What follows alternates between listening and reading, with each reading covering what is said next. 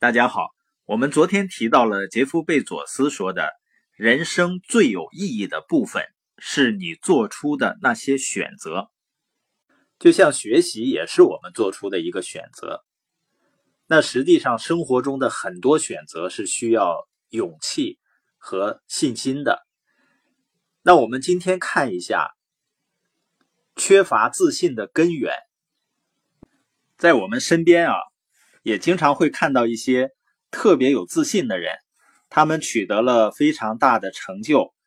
实际上，你研究一下这些人的背景，会发现其中的一些人呢，在童年的时候就受到父母的言传身教，就拥有了极强大的自信。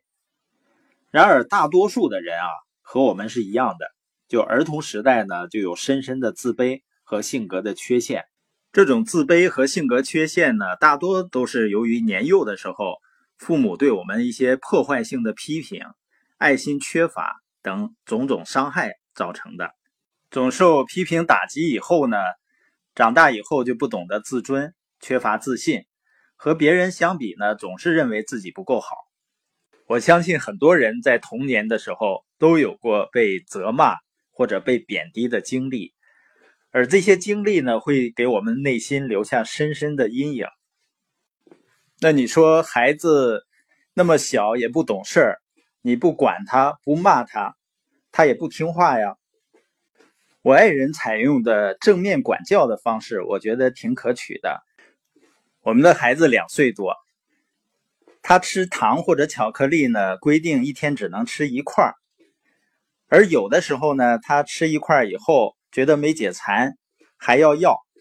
这个时候他妈妈不给他，他会躺在地上打滚，然后哭。那他妈妈这个时候呢，就不会喊他，也不会骂他，而是很温和的跟他沟通，但是会很坚定，会跟他说：“是不是我们规定一天只吃一块呀？啊，吃多了对牙齿不好。如果他还继续哭闹呢？”那他妈妈就说：“那你自己想一想吧。你如果没有想明白，你就继续哭闹，然后去做别的事情。往往这个时候呢，孩子就哭一小会儿，就会爬起来，跑到他妈妈身边，抱着他妈妈说：‘妈妈，抱抱我，我错了。’实际上，所有的父母都是爱自己的孩子的。那为什么有的孩子感受不到这种爱呢？”他会觉得自己做错了，父母就不会再爱自己了，因为会得到惩罚和严厉的批评。那我们还能重新再建立起自信吗？这里面有一个非常重要的也非常伟大的理论，就是公元前三百五十年亚里士多德的因果原理。他的因果，这个因果呢，不是我们通常所认为的宗教的那种因果，或者。人们认为的姓名会决定自己的命运，或者认为生辰八字或者星座对自己的命运有影响。我在这方面并没有研究，但是我知道的一点是，这个世界上同名同姓的人很多，他们的命运却千差万别。而且呢，同一时间、同一时辰出生的人也是非常多的，他们的命运也是差别很大。亚里士多德的这个因果原理呢，他说我们这个世界啊是有序的，所以每件事情的发生都有它背后的原因，所以称它叫因果法则，或称为呢人类命运的铁定律，就是我们生活中的每一个果、每一个结果背后都有一个或多个的因。假设我们生活中有一个果，比如说更多的钱或者更大的成功。那么就一定能够追溯到背后的因，不停的重复这个因，我们就能够享受更多的果。反之呢，如果我们不喜欢生活中的某个果，比如说肥胖啊，啊钱很少啊，人际关系很恶劣呀，商业环境很低迷啊，我们都能追溯到这些果背后的因，通过消除或者改变这些因，我们就会享受到不同的果。所以，我们生活在这个地球上呢，就是受这些规律的支配。任何事情发生呢，皆有因缘。成功和失败呢，都不是偶然的，客观事物呢都遵循各自的规律因素，不管是谁，只要重复同样的因，就会得出同样的果。这是这个世界运行的方式。而很多人是这样的，他并不喜欢自己的结果，但是呢，他还继续做着同样的事情，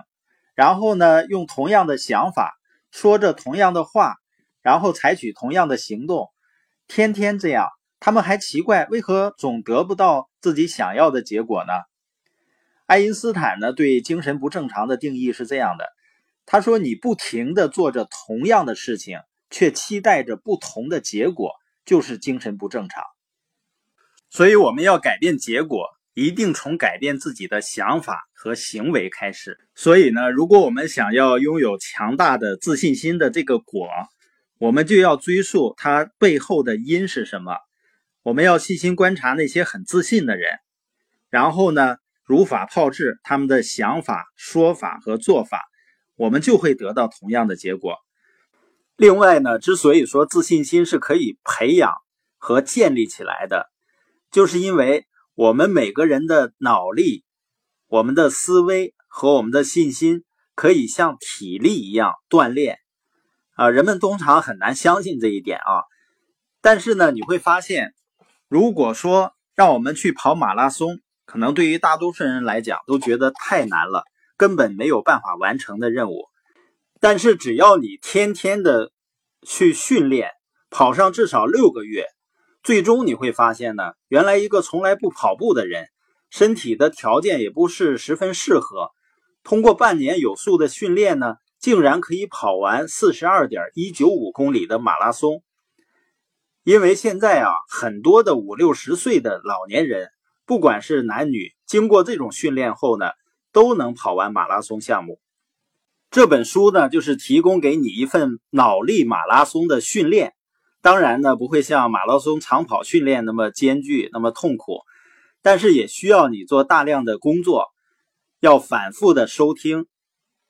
因为付出的多少，直接决定我们得到的结果。这本书呢是总结了我们身边成千上万的成功人士的经验得出的训练方案，而这一方案的科学依据呢是大量的研究和经验得出的。所以，如果严格的去执行这套经过验证的切实可行的方案，你就会拥有你所渴望的自信，就可以达成自己真正想要实现的任何梦想。